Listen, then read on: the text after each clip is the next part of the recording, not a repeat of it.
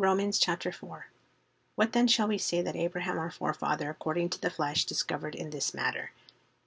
If in fact Abraham was justified by works, he had something to boast about, but not before God.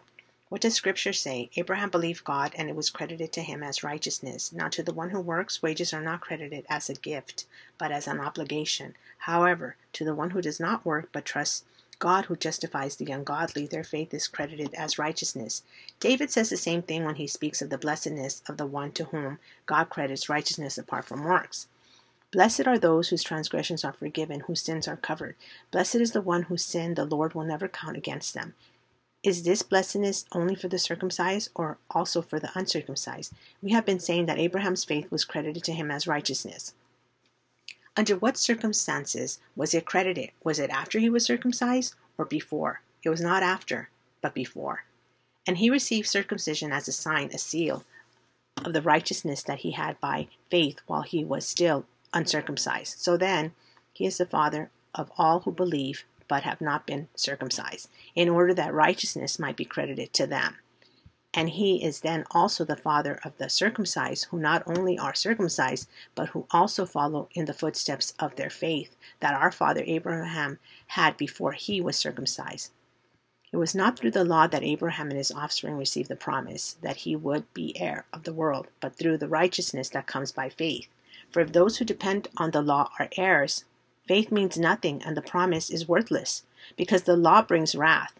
And where there is no law, there is no transgression. Therefore, the promise comes by faith, so that it may by grace, and it may be guaranteed to all of Abraham's offspring, not only to those who are of the law, but also to those who have the faith of Abraham.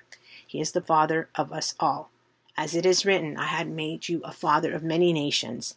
He is our father in the sight of God, in whom he believed the God who gives life to the dead and calls into being things that were not. Against all hope, Abraham in hope believed, and so became the father of many nations, just as it had been said to him, So shall your offspring be. Without weakening in his faith, he faced the fact that his body was as good as dead, since he was about a hundred years old, and that Sarah's womb was also dead. Yet he did not waver, through unbelief regarding the promise of God, but was straitened in his faith and gave glory to God, being fully persuaded that God had power to do what he had promised. This is why it was credited to him as righteousness.